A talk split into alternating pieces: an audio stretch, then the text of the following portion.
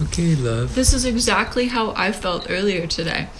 Exactly. You feel so bad that you could even engage in those thoughts, that those thoughts are inside you.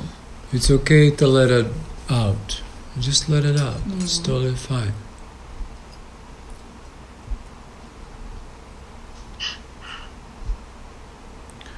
It's totally fine.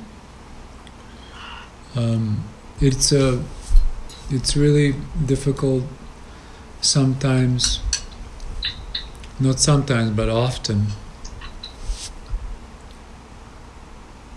To to recognize. To recognize what your mind is doing. Because your mind has a play. It's playing a game.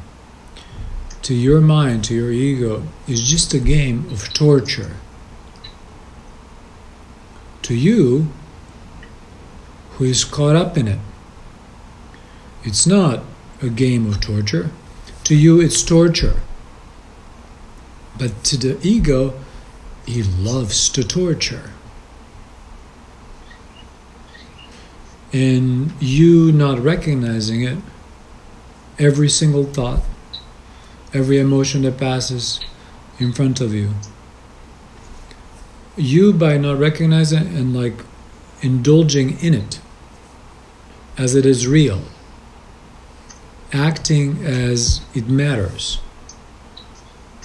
is what give what gives it what gives it pleasure. It gives it pleasure to torture you. I wish I can say that your mind is your friend. But so far in my experience, every time I try to make a friend with my thoughts, I was not successful. I would be lenient. I would be letting them, okay, maybe they're going to get better. They're going to give me some good advice, valuable advice. They're going to shut up once in a while so I can be at peace. They don't do that. The thoughts just don't do that. So, in every case, whether it's a business, your job, your personal romantic relationships, is going to do that. Is going to find a way for conflict. And and you seem to react to a certain certain type, certain pattern of conflict. That's probably learned behavior. It's a, a learned type of pattern that repeats in your mind like a record. As soon as someone does something that is your loved one, that you consider to be your boyfriend, girlfriend, it reacts and it's saying things. And they're projected towards those people. They might have nothing to do with that. But your mind is saying that. And it's taking you and it's asking you, let's go there, let's let's go and punish them. Let's tell them bad things. Or do.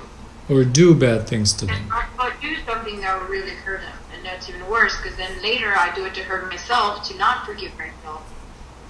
You know, to prove like I'm a piece of shit. And then, then I blame myself from the anger that I think they provoked on me, but in the end, it was all me.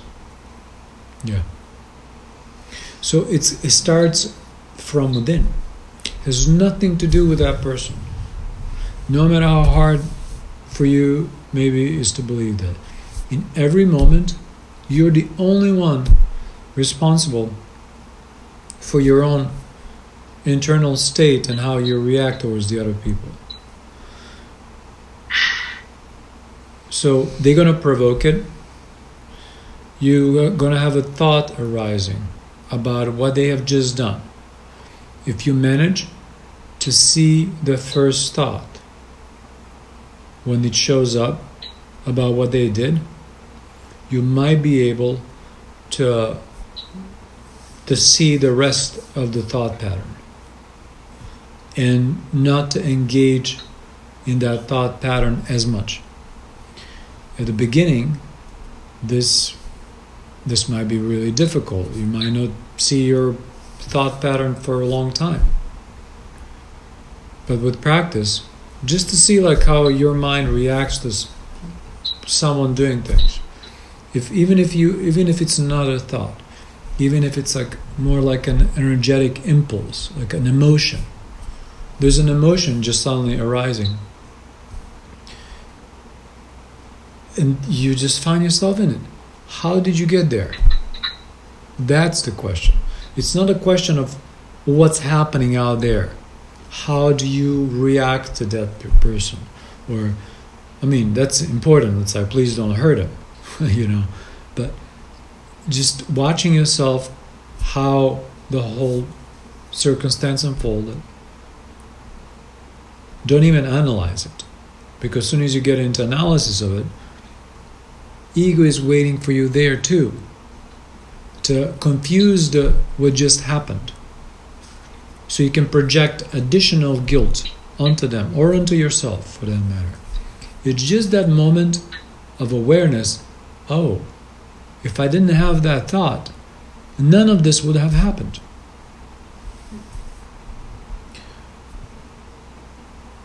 So you know it's like people want a romantic advice on their romantic relationships. Well, no, that's never going to happen.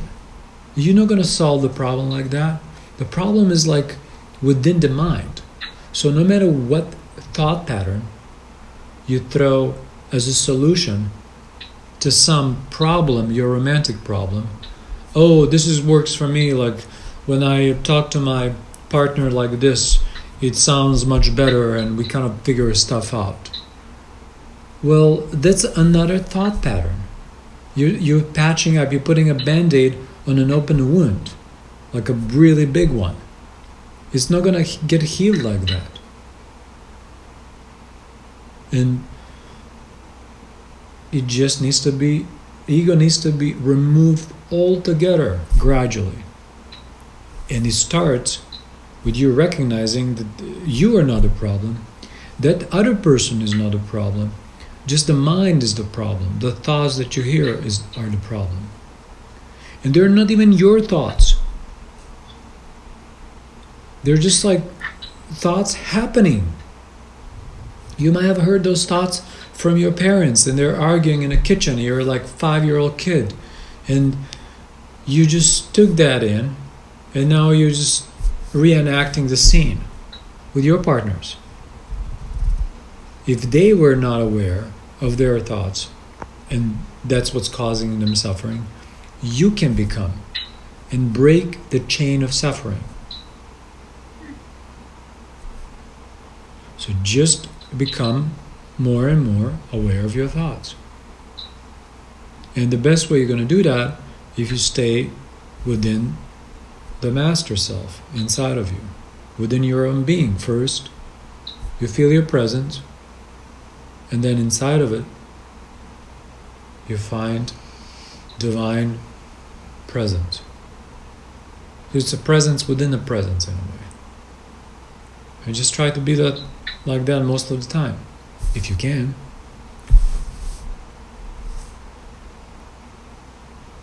That's simple enough. And through that, it almost acts like as a, as a mirror. So whatever happens, whatever thoughts you have, you can see them so clearly. And after you hear what your thoughts are saying, you will never believe them again. In other words, you would not believe what you consider yourself to be. Like, oh, this is me? Oh my God, how could I even think that? Well, in, when you're not having thoughts, you just look everyone as they are. They're just a being out there in a body, appears as a body. Like a, it looks like a toy. Other people look like toys, like uh, dream figures, because you don't have any thoughts. The moment the thoughts got introduced, oh, you're John and you're Lydia and you're doing this and you have a whole history about them. There's a whole story about that person. Well, that's what ego is the story. Without a storyline, you would just see them as divine as they are. Everyone, including yourself. But we start now. Always now. And we're going to always start now. That's why it's easy. You just snap out of your mind, snap out of your thoughts. Can you do that? For I me? can. I just sometimes feel like I'm running away. Okay. Well, you're running away because you know that there's stuff there that you don't want to see. It's difficult to deal with uh, with what's inside. It's easier to, you know, push things around around you. It's like you you're kicking a soccer ball around and just like kicking it everywhere. You kick first kick it like in the forest, and then you come to like close close to the river, and you kick it into the river, and you go into the into the river and kick keep kicking it in the river, and then you kick it in the forest again, and then across the field and into the city. You just keep keep kicking the same ball instead of just leaving the ball alone. You don't need to be kicking the ball. Just like look at it and see that you've been like duped. You've been just the ball is kind of asking you like to be kicked around just because it's spinning. If something is spinning, doesn't mean you need to go and chase it.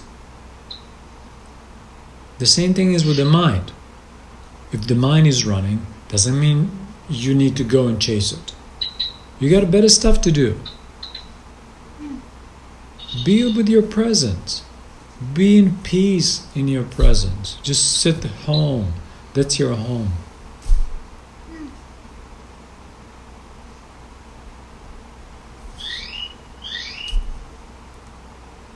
That's how simple it is. And that's how difficult it is because we are used to, you know, kicking the ball because it spins.